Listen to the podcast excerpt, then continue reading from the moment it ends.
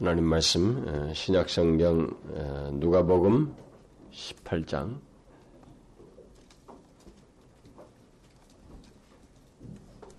누가복음 18장 35절부터 43절까지 한 절씩 교독하겠습니다. 누가복음 18장 35절부터 43절입니다.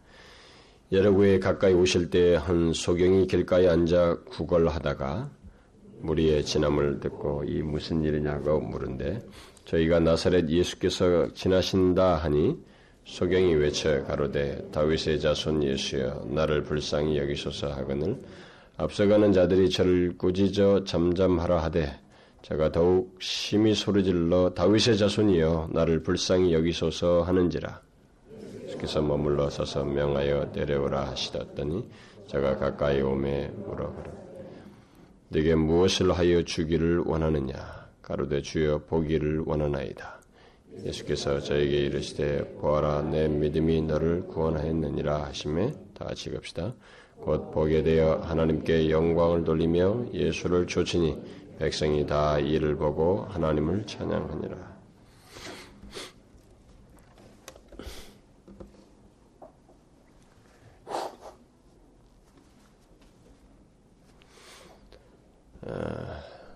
우리는 계속해서 이 시간에 어, 사람들이 예수를 만나서 어떻게 바뀌게 되는지 그런 것들을 살피고 있습니다. 어, 예수를 만나는 것은 한 현인을 만나는 것이 아니고 뭐 탁월한 사람을 만나는 게 아니고 사람 그를 만나서 사람들이 바뀐다는 것입니다. 그리고 이 세상에서 볼 수 없는 것들을 보게 되고 소위 구원을 얻는다는 것입니다. 영원한 생명을 얻게 되고 어떤 식으로든 삶이 바뀌게 된다는 존재가 바뀌고 그의 삶이 바뀌게 된다는 것입니다. 성경은 예수를 만나서 바뀐 사람들을 수없이 기록하고 있습니다. 그래서 우리는 그런 사람들을 통해서 계속적으로 어, 예, 그 사례들을 통해서 반복적으로 우리에게 하시는 말씀을 어, 듣고 있습니다. 예수를 알지 못하던 상태에서도 그를 만나서 바뀌게 되고 어, 또 영혼이 고침받고 어, 전혀 새, 로운 사람이 되기도 하지만 어, 예수를 믿고 있는 사람이라 할지라도 예수를 영접한 사람이라 할지라도 예수 그리스도를 인격적으로 만나서 그 만남의 계속적인 관계를 통해서 더욱 깊고 풍성한 관계로 나아가게 된다는 것. 그래서 주님을 알아가는 것이 그냥 교회에 나와서 어, 뭐 축복받고 뭐 이렇게 마음의 평안을 얻는 그 정도로 멈추는 것이 아니고 그를 알아가면 알아갈수록 그분과의 교제를 하면 할수록 우리가 이 세상에서 경험할 수 없고 알 수 없는 맛볼 수 없는 것들을 더 풍성하게 경험하게 되고 소유하게 된다고 하는 것을 우리가 성경에서 보게 됩니다. 그리고 예수를 만났던 많은 사람들의 사례들을 통해서 확실하게 보게 됩니다. 지난 두 시간은 마르다와 마리아를 각각 살피면서 그들 각각이 예수를 만남으로써 더욱 깊은 관계로 어, 나아가도록 주께서 그들을 고치시고 다루셨던 사실을 살펴보았습니다. 오늘은 예수님께서 십자가를 지시기 위해서 예루살렘으로 가시기 전에 들리신 이 여리고에서 어, 한 잃어버린 영혼을 찾아서 고치신 사례를 어, 살펴보려고 합니다. 주님은 예루살렘에서 잡혀 돌아가시기 전에 이제 그의 그 공생의 사역의 그 마지막 최후의 마지막 시간을 앞두고 그 최후의 시간 얼마 남지 않은 그 시간의 여정의 그 행로 속에서 그 예루살렘으로 들어가기 시전에 예루살렘 돌아가면 이제 들어가면 돌아오지 않죠. 거기서 십자가에 달려 죽으시게 되는데 그렇게 죽기 위해서 들어가시기 전에 여리고를 지나십니다. 여리고를 지나시면서 두 사람을 만나게 됩니다. 성경의 기록으로 보면 구체적으로 두 사람이 이제 어, 거론되는데 그 두 사람을 만나서 고치시고 구원하시는 사건이 나오는데 그 두 사람은 오늘 본문에 등장하는 한 소경, 그리고 다른 곳에서는 그 이름까지 밝히고 있는데 바디메우라고 하는 이 소경이고 그 다음에 뒤에서 어, 누가 보면 19장 초반에 예, 연이어서 기록되고 있는 사개오라고 하는 사람입니다.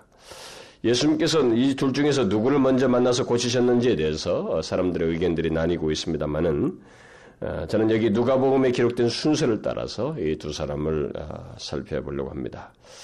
사실 이 두 사람과 관련해서 어, 누가 먼저 예수를 만나서 고침받았느냐라는 것보다 우리가 더 중요하게 생각해야 할 사실은 예수님께서 마침내 자신의 목숨을 그 어, 내어 주려고 그 십자가를 지시려고 예루살렘으로 가는 길에 여리고에 들러서 이 두 사람을 만나 주셨다는 사실입니다. 이 두 사람을 만나서 그들을 고치시고 그들에게 생명을 주셨다고 하는 이 놀라운 사실이에요. 육신을 입은 그로서는 마음이 무거운 마지막 여행을 하고, 하시고 있는 것입니다. 우리가 잘 생각해 보시면 이제 자신이 죽는다는 것을 알고 있습니다. 그 처절한 죽음을 당할 것을 알고 그것이 임박했으며 그 길을 향해서 자신이 가고 있는 것입니다. 그 마지막 여행을 하는 길에 그 길을 그 길을 가고 계셨음에도 불구하고 주님은 자신이 죽기 전에 여리고에서 찾아야 할 영혼이 있었던 것입니다. 거기서 만나야 할 영혼들이 있었어요. 고치시고 구원하셔야 할 영혼들이 있었던 것입니다. 그런 목적을 가지고 이 여리고를 지나시고 있는 거예요. 그런 맥락에서 볼 때 바디메오가 고침받게 된 것은 어, 자신은 전혀 알지 못한 사실이었지만 영혼의 의사이신 주님으로부터 시작된 놀라운 구원의 역사라고 하는 것을 우리가 보게 됩니다.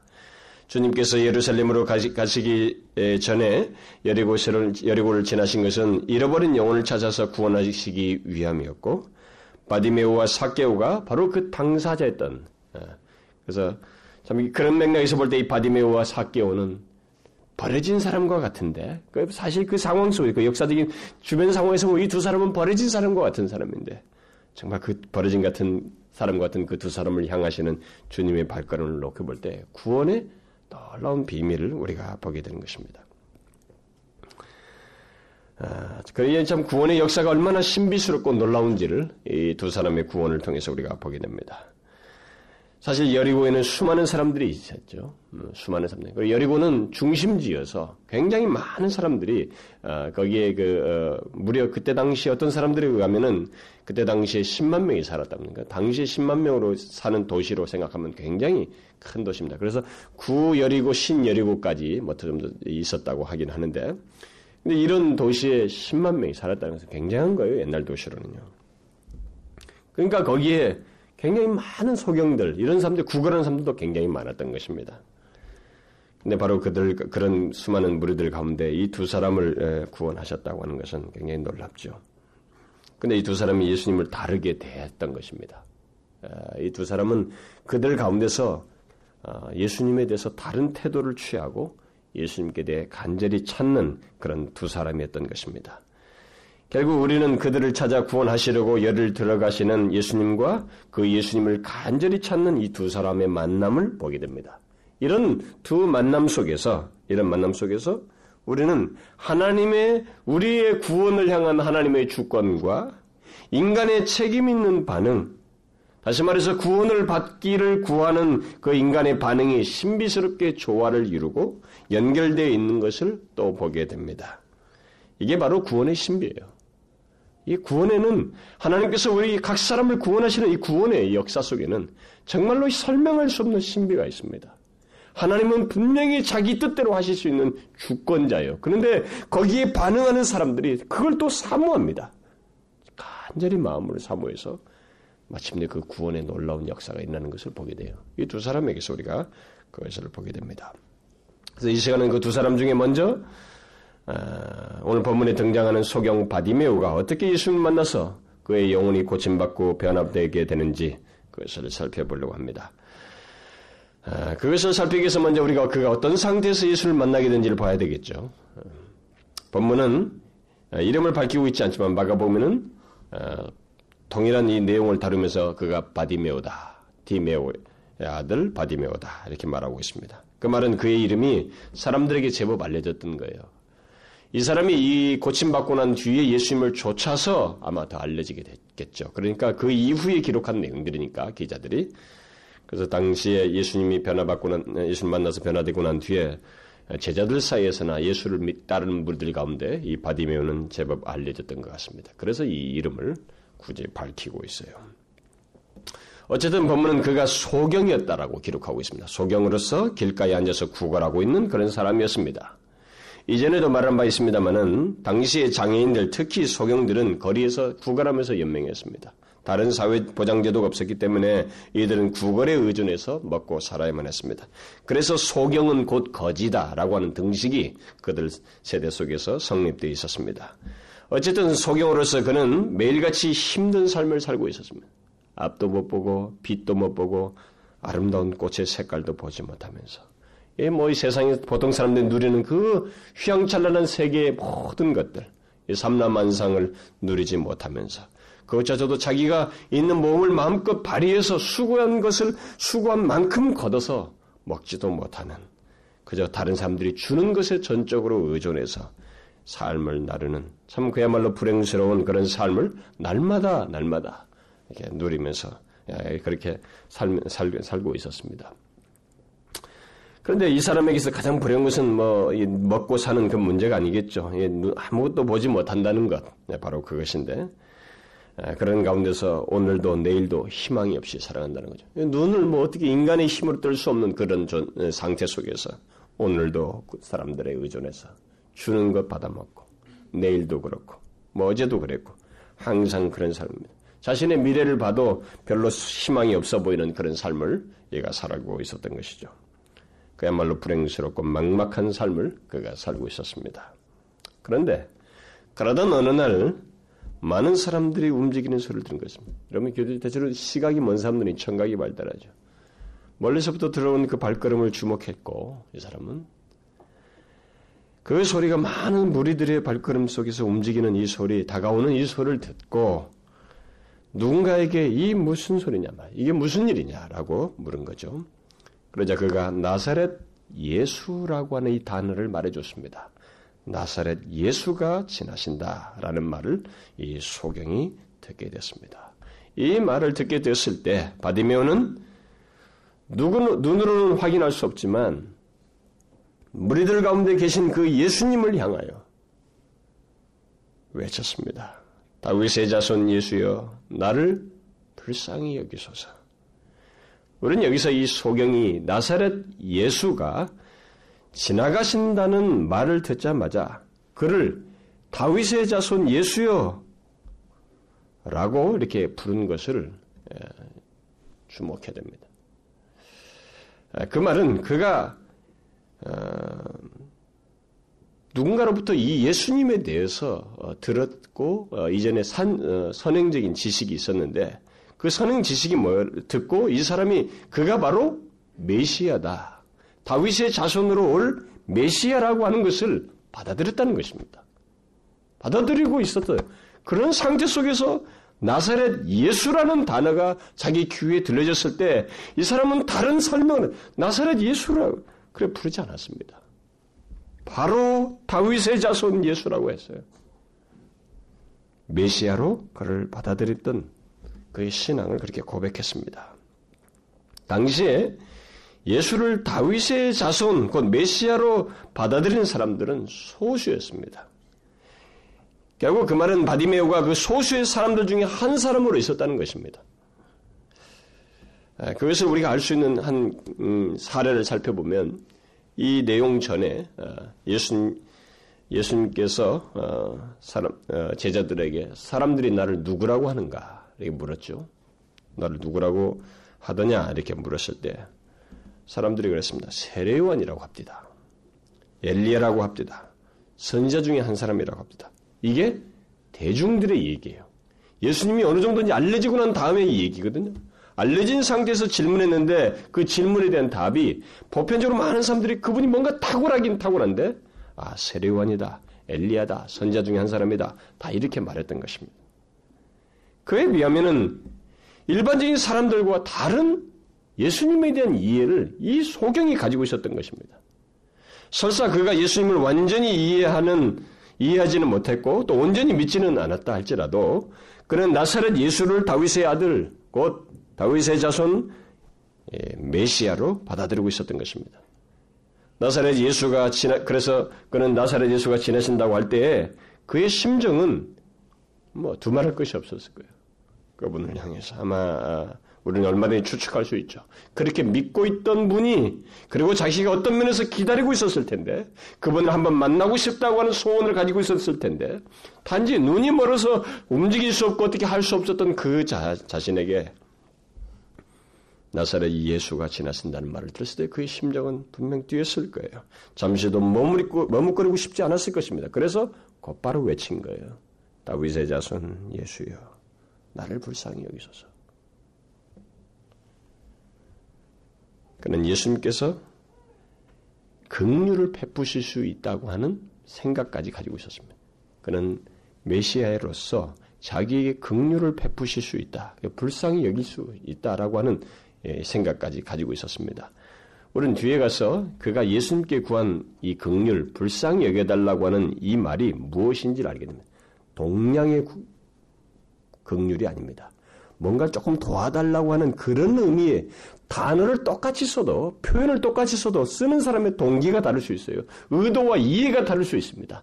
이 사람이 뒤에 가서 취한 것을 보면 내용을 다 보게 되면 이 사람이 지금 불쌍히 여겨 주옵소서라고 말한 이 불쌍히 여겨 달라고 하는 내용은 메시아이신 예수로서만 그분으로서만 하실 수 있는 무엇을 기대하면서 불쌍히 여겨 달라고 한 것입니다.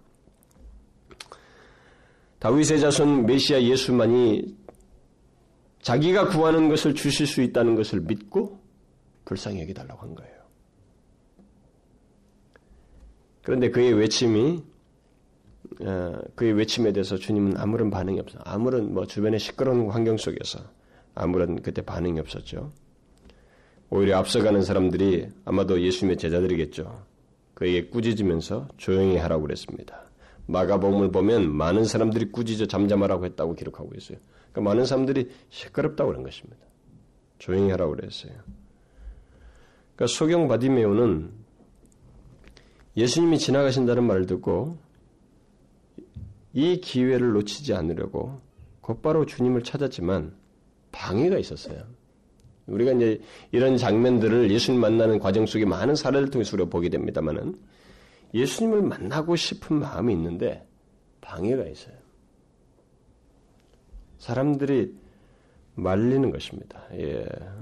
예수님에 대한 자신의 마음과 이 갈급한 소원을 시끄러운 소리로 취급해버려요.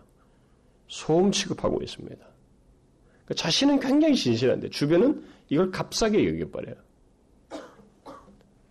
이것이 예수를 찾는 과정 속에서 일반적으로 일어난 일이에요. 우리는 이것을 알아야 됩니다. 어떤 사람이 예수를 찾고 믿으려고 할 때 주변 사람들은 그의 행동을 비상식적으로 이해합니다. 넌 비상식적으로 비상식적인 행동을 하고 있다. 오늘날 현대적인 말로 하자면은 좀 지나치다 너. 뭐 꼭 그렇게 예수 믿어야 되냐? 너무 엉뚱하단 말이지. 그러면서 온갖 방해를 놓는 말들을 쉽게 합니다. 거의 보편적으로 생겨요. 뭐 이런 거 없이 예수 잘 믿 는 사람들은 드물 거예요. 그럴 리가 없어요. 심지어 어떤 사람들은 예수께 나아가지 못하도록 막기도 합니다. 수많은 사람들의 사례 속에서 본 얘기예요. 지금까지 살펴봤던 내용 속에서 우리가 본 사실입니다. 그러나 예수를 만나서 바뀐 사람들은 일반적으로 그런 방해를 다 넘어서요. 거의 공통적입니다. 방해가 분명히 있어요. 이상하게 예수를 만나려고 하는데 거기는 방해가 있습니다. 그러나 분명히 변화되고 구원받는 자들은 그 방해를 다 넘어섭니다. 여기 바디메우가 그렇습니다. 그런 사람들의 꾸짖음과 만류에도 불구하고 멈추지 않고 다시 예수를 부릅니다. 아니 그는 더욱 크게 소리를 질릅니다. 더 크게 소리 질러서 다윗의 자손이여 나를 불쌍히 여기소서라고 했습니다. 그는 오직 그분을 만나야 한다고 하는 마음의 간절한 소원을 가지고 더욱 크게 주님을 부른 것입니다.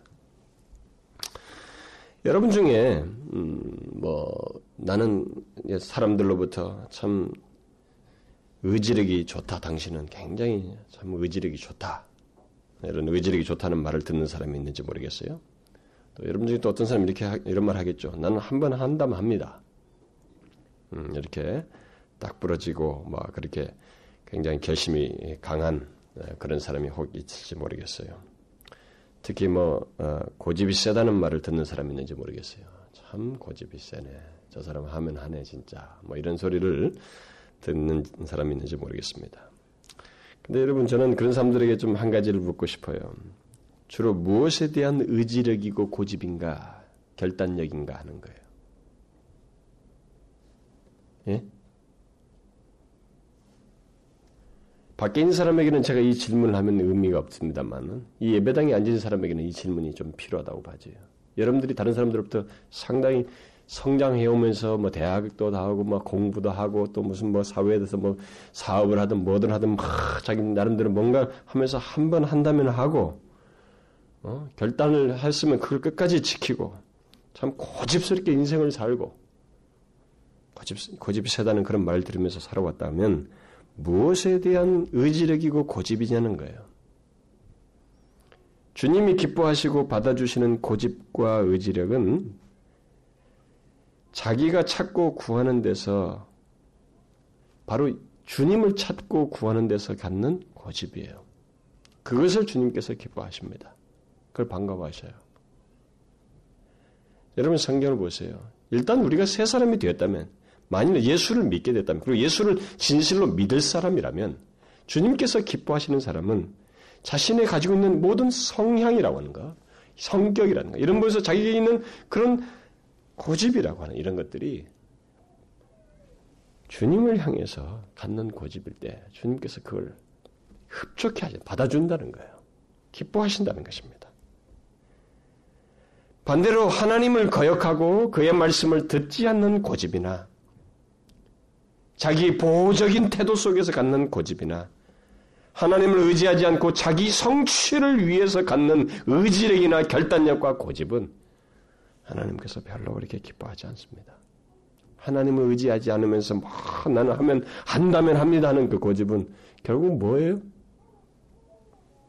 독립 하나님 없이 독립하겠다는 것밖에 더 됩니까? 하나님을 믿어도 믿는 것이 아니라는 거예요. 기뻐하지 않습니다. 오히려 그건 배역하는 행동이에요. 하나님을 모르는 자의 행동인 것입니다. 하나님은 하나님 자신을 찾고 구하는 고집, 고난 중에서도 주님에 대한 믿음을 지키려고 하는 고집, 하나님의 말씀을 어떤 상황에서도 지키려고 하는 고집, 타협하지 않고 주님에 대한 사랑을 끝까지 신실하게 지키려고 하는 그런 고집, 그것을 기뻐하셔요. 저는 여러분들이 그런 고집을 좀 가졌으면 해요. 제가 지난 시간에도 얘기했습니다만은 우리는 가면 갈수록 사단의 전략이 먹혀 들어가고 있습니다. 사단은 그약심한 고통과 핍박을 고난을 통할 때 사람들이 칼라가 선명해져요.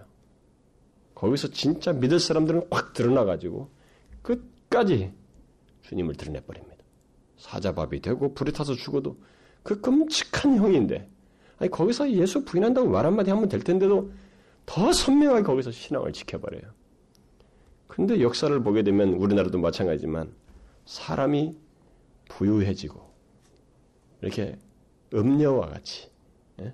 계시록에 나오는 음녀와 같이 사람들이 원하는 것을 마음대로 할 수 있고 자유로운 환경이 확 넣어버리면 이게 더 희석이 쉽게 돼버려요. 그런 결단력과 고집이 없어요. 지조가 없습니다. 이 시대가 그래요. 정말 예수를 믿는 둥 마는 둥. 자신이 진짜 예수가 누구인지를 알기나 하는지, 그냥 뭐 여러 개 중에 하는지, 뭐 여러 가지 문화 활동 중에 하나로 교회 가는 것인지, 라고 하는 이런 희미한 현실들을 우리가 가지고 있습니다. 우리가 예수 믿기 전에는 나쁜 의미로서 그 어, 떤 고집을 가졌던 것이 혹시 있었지 모르겠습니다만은 이제 예수를 믿고 나서는 신앙의 지조와 하나님에 대한 사랑을 신실하게 지키는 데서 그런 고집과 지조를 좀 가졌으면 좋겠다는 거예요. 예? 방해가 있어도 주님을 계속 찾고 그분께로 향하는 그런 태도가 있었으면 좋겠다는 것입니다. 주님이 그걸 기뻐하셔요. 여기 바디메어를 보세요. 그는 주변의 방해에도 다윗의 자손 예수를 만나야 하고 그의 긍휼을 힘입어야 한다고 하는 마음을 고집스럽게 나타냅니다.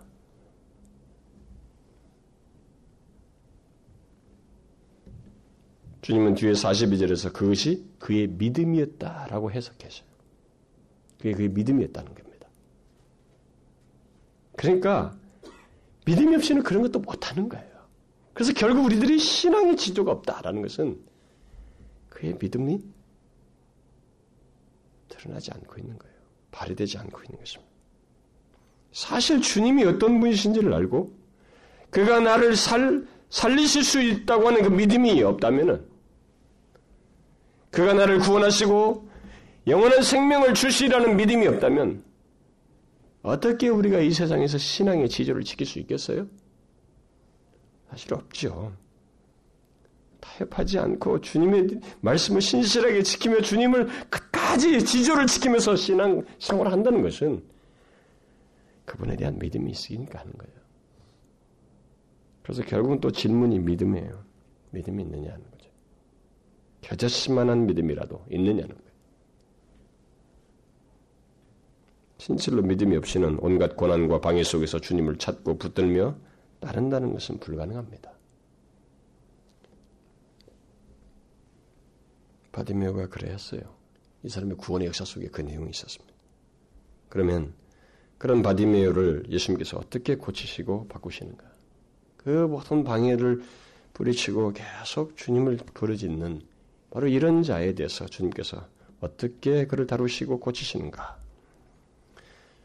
제가 앞에서도 말을 했습니다만 이미 자신이 십자가를 지러 예루살렘으로 가는 길에 아, 여리고를 지나심으로써 바디메오가 알지 못하는 일을 주님 편에서 하고 있었어요.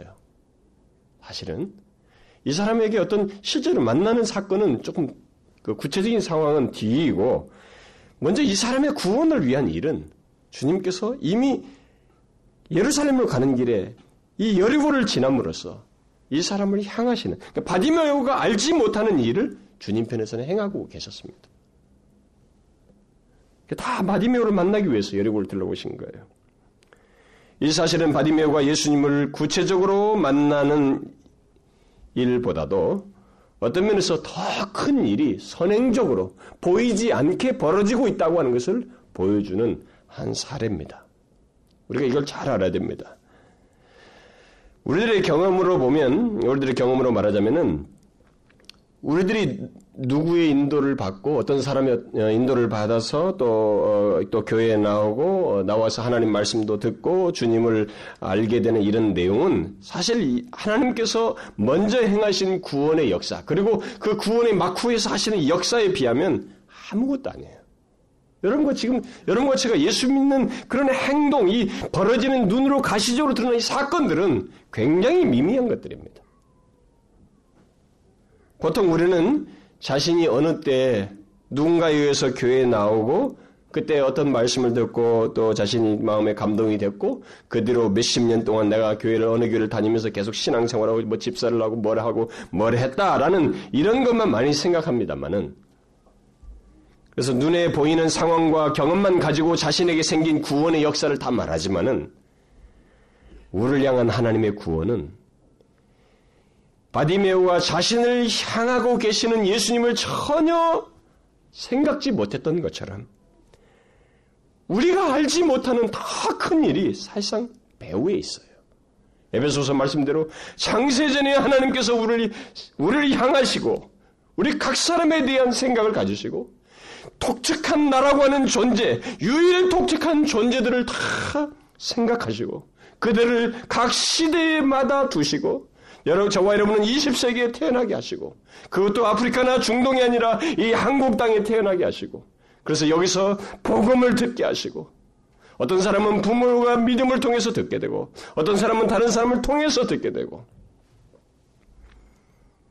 그래서 예수께 나오도록 하는.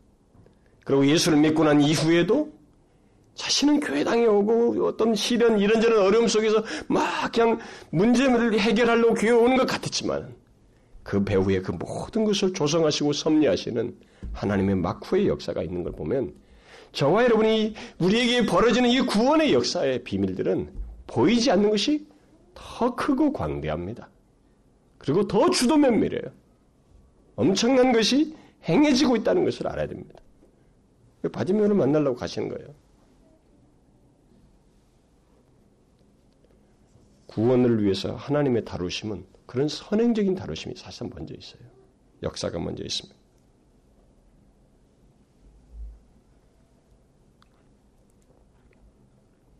그래서 이 비밀스러운 주님의 움직임, 이 발걸음이 아, 바디메오를 향하고 있습니다.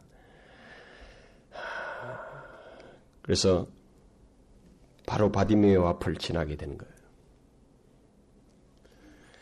바디메오를 향한 주님의 발걸음과 그의 바디메오의 간절한 부르짖음이 이렇게 탁 만나게 된 것입니다. 구원의 비밀이에요. 만일 예수를 믿으면서 자기 자신들이 내가 다 예수 믿었다. 내가 그냥 맘만 먹으면 예수를 믿, 나는 맘만 먹으면 예수 믿습니다. 뭐 저는 지금까지 인생 한 번 맘만 먹어서 안 된 일이 없습니다. 그런 사람은 절대 예수 못 믿습니다. 교회당은 올 수 있어요. 그러나 예수 그리스도를 진심으로 믿는 날은 오지 않을지도 몰라. 그것이 꺾이지 않는 한은 꺾이는 날이 예수 믿는 날일 거예요. 그렇지 않습니다. 주님의 선행적인 작업이 있어요. 그분의 주도적인 구원의 역사가 있습니다. 그것이 같이 만나는 거예요. 그 만남이 바로 이 현장에서 벌어지고 있죠. 그 앞을 지나갑니다. 그때 이, 이 사람이 부르짖습니다. 이 부르짖음에, 이 간절한 부르짖음에 주님께서 발걸음을 멈추신 것입니다. 계속 부르짖죠. 방에도 불구하고 계속 부르짖습니다. 그때 주님이 멈추었어요. 주님은 자신을 진심으로 찾고 부르짖는 사람에게 이렇게 발걸음을 멈춥니다. 우리는 이런 현상에 대해서 구원의 역사 속에서 벌어지고 있는 그의 신비스러운 구원의 발걸음 속에서 벌어진 것이기 때문에 그냥 지나간다고 생각하면 안 돼요. 그리고 그냥 멈췄다고 생각하면 안 됩니다. 성경은 그렇게 기술하려는 것이 아니에요. 우리에게 분명하게 그런 것 속에서 한 사람의 구원을 위한 하나님의 행동을 보여주는 거예요. 멈추셨어요. 간절히 찾는 그에게. 이것은 하나님의 원칙입니다. 그리고 하나님과 우리 사이에서 자연스럽게 일어나는 일이에요. 우리가 부르질 때 주님은 우리의 부르짐의 발걸음을 멈추셔요. 이게 하나님의 원칙이에요. 저와 여러분이 알아야 될 것이 바로 이것입니다. 어떤 사람이 처음에 예수를 믿는 과정에서 찾고 부르짖던 또 믿는 자가 하나님을 믿는 과정 속에서 찾고 부르짖던 간에 주님은 자신을 진심으로 찾을 때 멈추셔요. 그를 향, 그에게로 향하기 위해서 발걸음을 멈추십니다. 이것은 예나 지금이나 한결같습니다. 무엇을 위해서요? 우리의 찾음에 찾음 받고 우리의 부르짖음에 응답하시기 위해서 멈추십니다. 하나님은 반드시 그 일을 하셔요. 이것을 성경이 수도 없이 증가하고 있습니다. 역대서 15장에 보면 무리가 마음을 다하여 맹세하고 뜻을 다하여 여호와를 찾았으므로 여호와께서도 저희의 만난 바가 되시고 그 사방에 평안을 주셨더라. 그래서 아사 당시에 그들이 하나님을 간절히 찾자 하나님께서 저희의 만난 바 되셨어요. 하나님이 그들에게 오셨습니다. 만나 주셨다고요. 성경이 선명한 기록이에요. 항상 그렇습니다. 그리고 약속하셨어요. 너희가 전심으로 나를 찾고 찾으면 나를 만나리라. 예수님도 말씀하셨잖아요. 찾으라 그러면 찾을 것이요. 찾는 이가 찾을 것이다. 구하라 그러면 주실 것이다. 너는 내게 부르짖으라 내가 네게 응답하겠고. 이것이 하나님의 원칙이에요. 어떤 사람들은 자기가 주님을 찾고 부르짖어도 응답이 없습니다. 뭐 나는 주님 뭐 만난다는 게 뭔지 모르겠어요. 이런 사람들이 있어요. 그런 사람들은 일반적으로 두 가지 문제점들을 가지고 있습니다. 더 상세한 것들을 가지고 있지만 크게 두 가지 문제점들을 가지고 있어요. 하나는 자신이 찾고 부르짖는 하나님을 정확히 알지 못하고 찾고 구하고 있어요. 뭐 단어는 하나님 쓰고 있지만은 실상 모르고 있어요. 정확해요. 제가 보면. 아, 보세요. 성경의 사례가 맞습니다. 자신이 자꾸 부르짖는 하나님을 제대로 이해하지 못하고 있습니다. 그러면서 부, 부르짖고 있어요. 또 다른 하나는 진심으로 그리고 어떤 방해가 있어도 끈기 있게 찾고 구하지 않고 자기 자기가 정한 기간 동안만 기도하다가 말아버려요. 이 두 결함들을 다 가지고 있습니다. 그래서 모든 결정권자가 하나님이 아니라 자기예요. 그런 자들은 하나님의 응답을 경험할 수 없습니다. 주님은 결코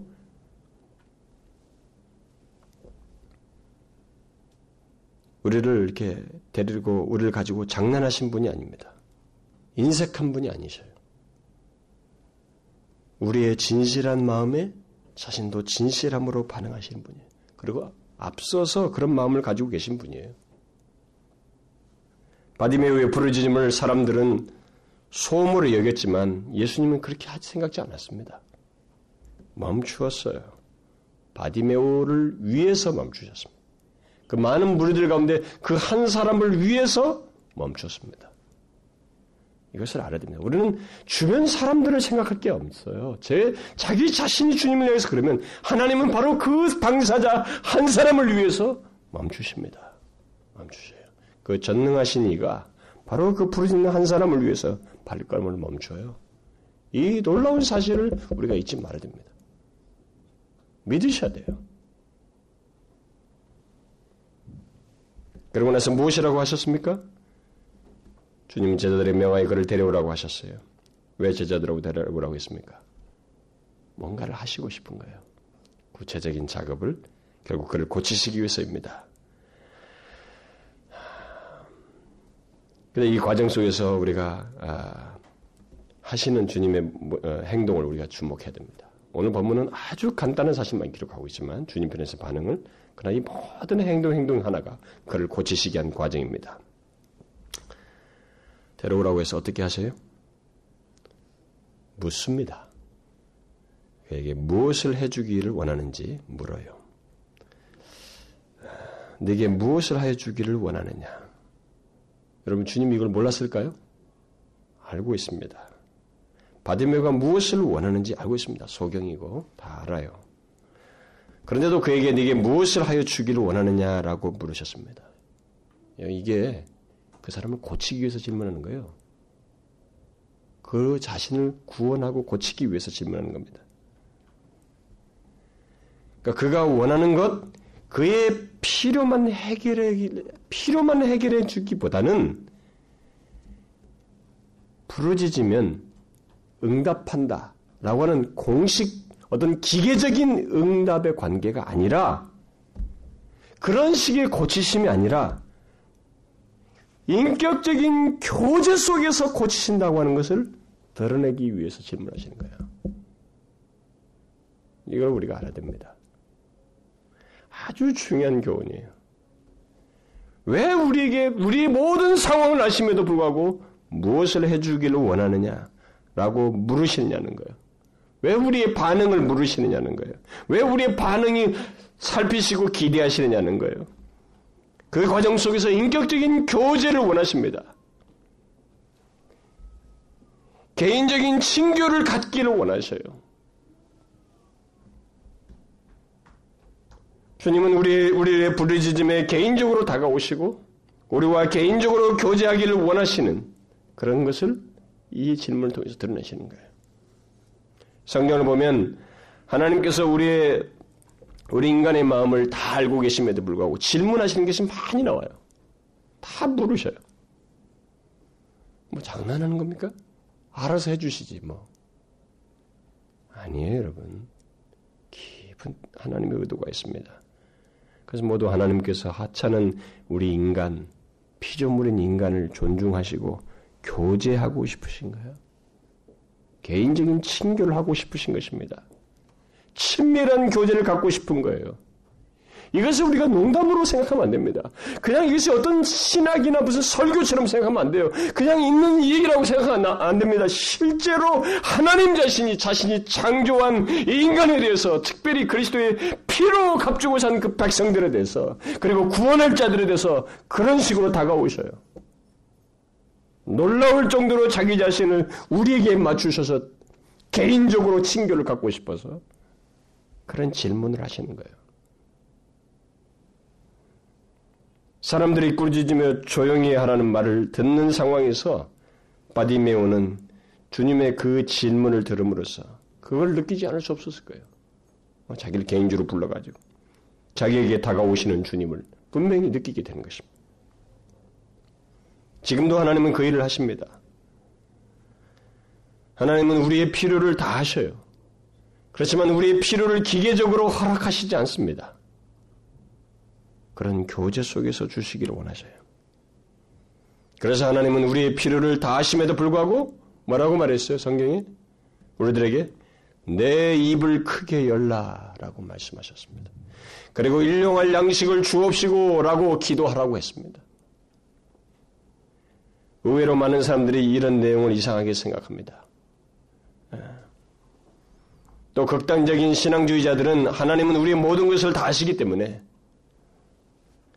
설사 우리가 구하지 않아도 다 알아서 주신다고 말하면서 하나님께 간구하지 않는 것이 신앙의 행동으로 생각해요. 그렇게 말하는 사람들이 있습니다. 그러나 그것은 하나님께서 우리의 필요와 이 필요를 다 아심에도 불구하고 우리에게 무엇을 원하느냐라고 물으시는 그분의 깊은 마음을 모르고 하는 소리입니다. 하나님은 우리와 개인적인 친교를 원하셔요. 이것을 굉장히 원하십니다. 중요시 여겨요. 어제 한 번만이 아니고 오늘도 내일도 항상 그런 친밀한 교제를 원하시기 때문에 물으시고 우리의 대답을 듣기를 원하셔요.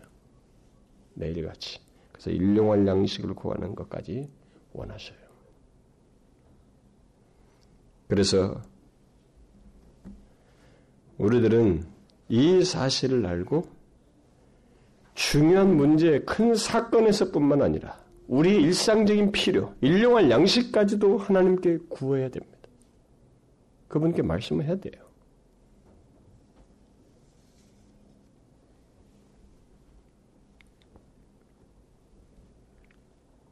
바디메오가 주님의 질문을 받고 어떻게 했습니까? 뭐라고 말했어요?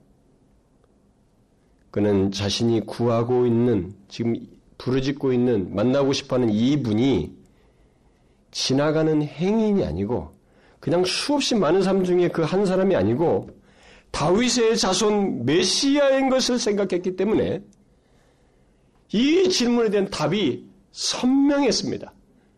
그리고 가장 필요하고 중요한 것이었어요. 그래서 돈 달라고 안 했습니다. 양식 달라고 안 했어요. 뭐예요? 그분만 하실 수 있는 것, 그걸 말했습니다. 주여, 보기를 원하나이다. 바디메오의 간구 속에서 주님은 자신의 자신에 대한 그 믿음을 어, 보셨습니다. 그래서 주님은 그것을 기쁘게 여기시고 곧바로 보아라. 내 믿음이 너를 구원하였느니라. 이렇게 말했습니다. 바디메오는 그 즉시로 눈을 뜨게 되었습니다. 그러자 바디메오는 다른 것을 하지 않았어요. 참 본문을 보면 아주 재밌습니다. 바디면은 다른 것을 하지 않고 본문에 기록된 대로 먼저 하나님께 영광을 돌렸습니다. 여러분 이게 뭘 말하는지 아세요? 주님께서 바디메오를 어떻게 아니 그의 무엇을 고치셨는지를 보여주는 겁니다. 이게 주님의 고치심이 어떤 고치심인지를 보여주는 거예요. 무엇을 고치셨어요? 눈만 뜨겠습니까? 육신의 눈만? 아니에요. 그 영혼의 눈을 뜨게 한 것입니다. 그렇지 않고서야 어찌 하나님께 영광을 돌리고 주님을 쫓을 수 있습니까? 이게 주님의 고치심의 신비예요. 그래서 예수를 진실로 만나면 그 사람이 어떤 육신적인 평안과 유익만, 번성만 갖는 거 아니에요. 절대로 그렇지 않습니다. 그의 영혼이 눈을 뜨는 거예요.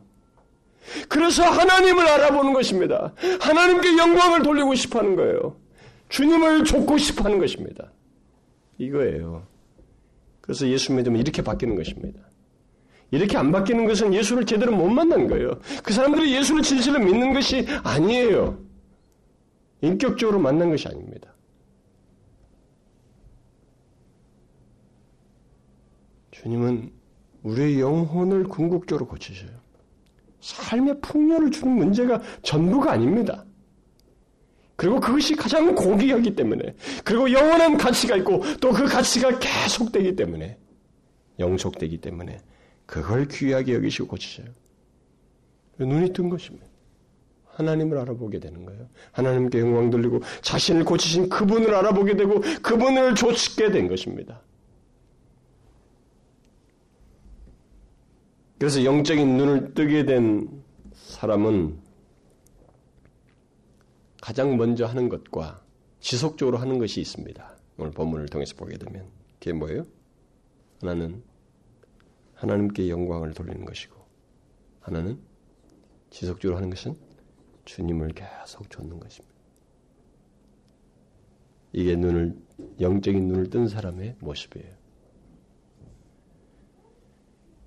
영적인 눈이 띄어지면 그동안 자기 영광을 구하고 세상이 헛된 것을 구하던 사람이 자기를 구원하신 하나님, 자기에게 큰 일을 행하신 하나님을 높이게 돼요.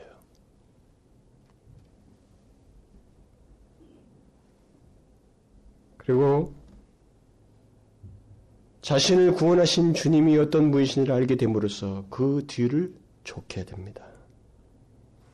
그런데 본문에서 주님이 여기서 이 사람이 좋게 되는데 지금 이제 주님이 가시는 길이 어떤 길이에요? 십자가를 지시려고 예루살렘으로 가는 길입니다.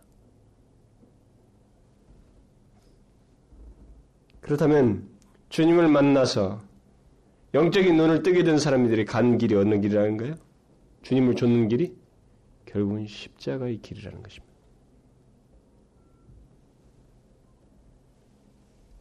억지로 가라고 해서 그 길 못 가요. 누가 뭐 억지로 십자가의 길을 가시오. 뭐 누가 그 길을 갑니까? 그래서 오직 예수 그리스도를 인격적으로 만나서 영혼의 눈이 뜬 사람, 주님이 어떤 분이신지 알게 된 사람, 주님 안에 있는 영광과 복을 알게 된 사람, 그 사람이 가게 되는 거예요. 여러분은 어떻습니까? 여러분들은 영적인 눈을 떠서 앞서가신 주님이 어떤 분이신지를 알고 그가 가신 그 십자가의 길을 가고 있습니까?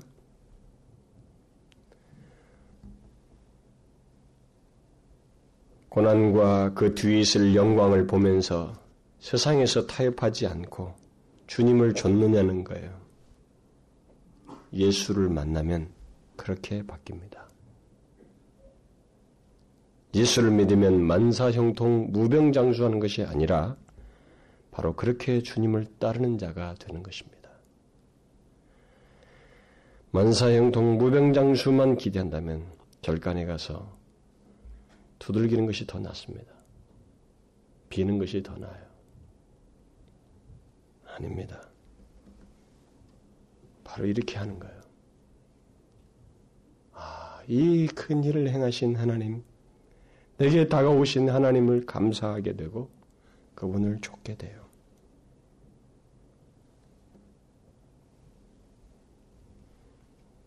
예수를 만나면 그렇게 바뀌어요.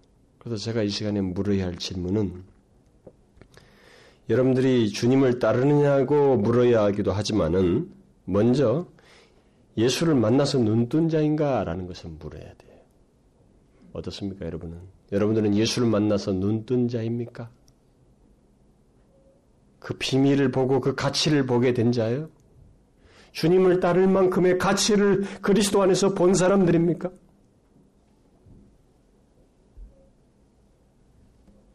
그래서 그분을 따르고 있습니까? 눈 뜬 자면 그렇게 할 거예요. 영혼의 눈을 뜨게 된 사람들. 영혼의 눈을 뜬 사람은 예수 그리스도 안에서 전혀 다른 세계를 보았을 겁니다. 보게 됐을 거예요. 예수 그리스도 안은 구원의 신비와 하나님의 생명과 우리의 영혼을 적시고 채우는 마르지 않는 샘물을 발견했을 것입니다. 그래서 이제는 더 이상 옛생활로 돌아가고 싶지 않을 만큼 주님에 대한 신뢰가 생겼을 거예요. 그러고 싶은 마음이 생겼을 것입니다. 아니 어떤 고난이 있어도 놓치고 싶지 않고 빼앗길 수 없는 이 구원의 영광과 기쁨과 생명을 알고 그분을 믿고 싶을 거예요. 그 사람이 바 로 영혼의 눈을 뜬 사람입니다. 혹시 여러분 중에 아직도 그런 것을 보지 못하고 알지 못하는 사람이 있다면 그 사람은 예수님을 만나서 고침받아야 됩니다. 그 사람은 그 무엇보다도 여기 바디메우처럼 저를 통해서 소개되는 이 예수를 만나고자 해야 됩니다. 그리고 그 어떤 방해가 있어도 그를 찾고 부르짖어야 됩니다. 방해 타령하지 말고 진실로 모든 방해 속에서도 돈이 방해하고 친구가 방해하고 놀이가 방해해도 그것을 넘어서서 그분을 찾고 구하셔야 됩니다. 주님은 반드시 그 사람을 위해서 발걸음을 멈출 거예요. 만나 주실 것입니다. 그리고 믿기지 않을 정도로 개인적으로 다가오시는 것을 경험하게 될 것입니다. 그야말로 그는 예수를 만난다는 것이 무엇인지를 개인적으로 경험하게 될 거예요. 십자가에 달려 죽으신 주님이 바로 나의 죄를 위해서 죽으셨다는 것을 알게 될 것입니다. 저는 교회 오래 다니면서 예수 그리스도께서 십자가에서 죄를 지셨는데 그게 나의 죄를 위해서 죽지, 죽었는지 그게 믿어지지 않는다고 하는 사람들을 많이 만났어요. 제법 만났습니다. 이론적으로만 머리는 많이 받아들이는데 그게 실질적으로 믿음으로 안 받아들인다는 거예요.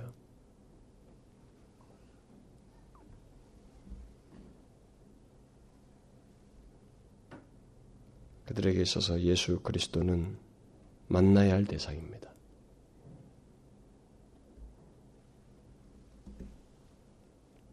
그래서 간절히 찾는 자에게 주님께서 만나 주셔요. 그리고 그들은 주께 영광 돌리며 그의 뒤를 쫓을 것입니다.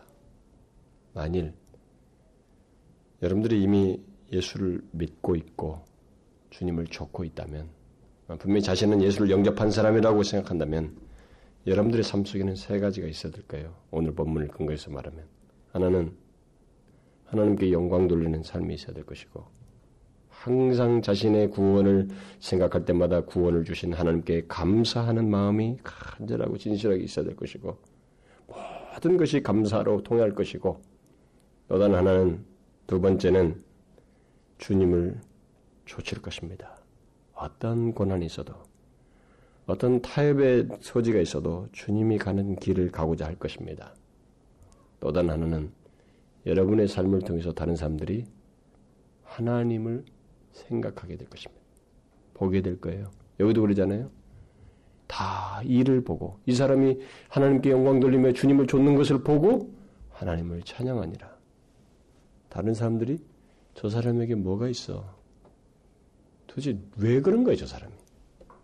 하고 보게 될 것입니다. 믿는 자라면 그럴 거예요. 여러분은 어떤 사람입니까? 믿어야 할 사람이든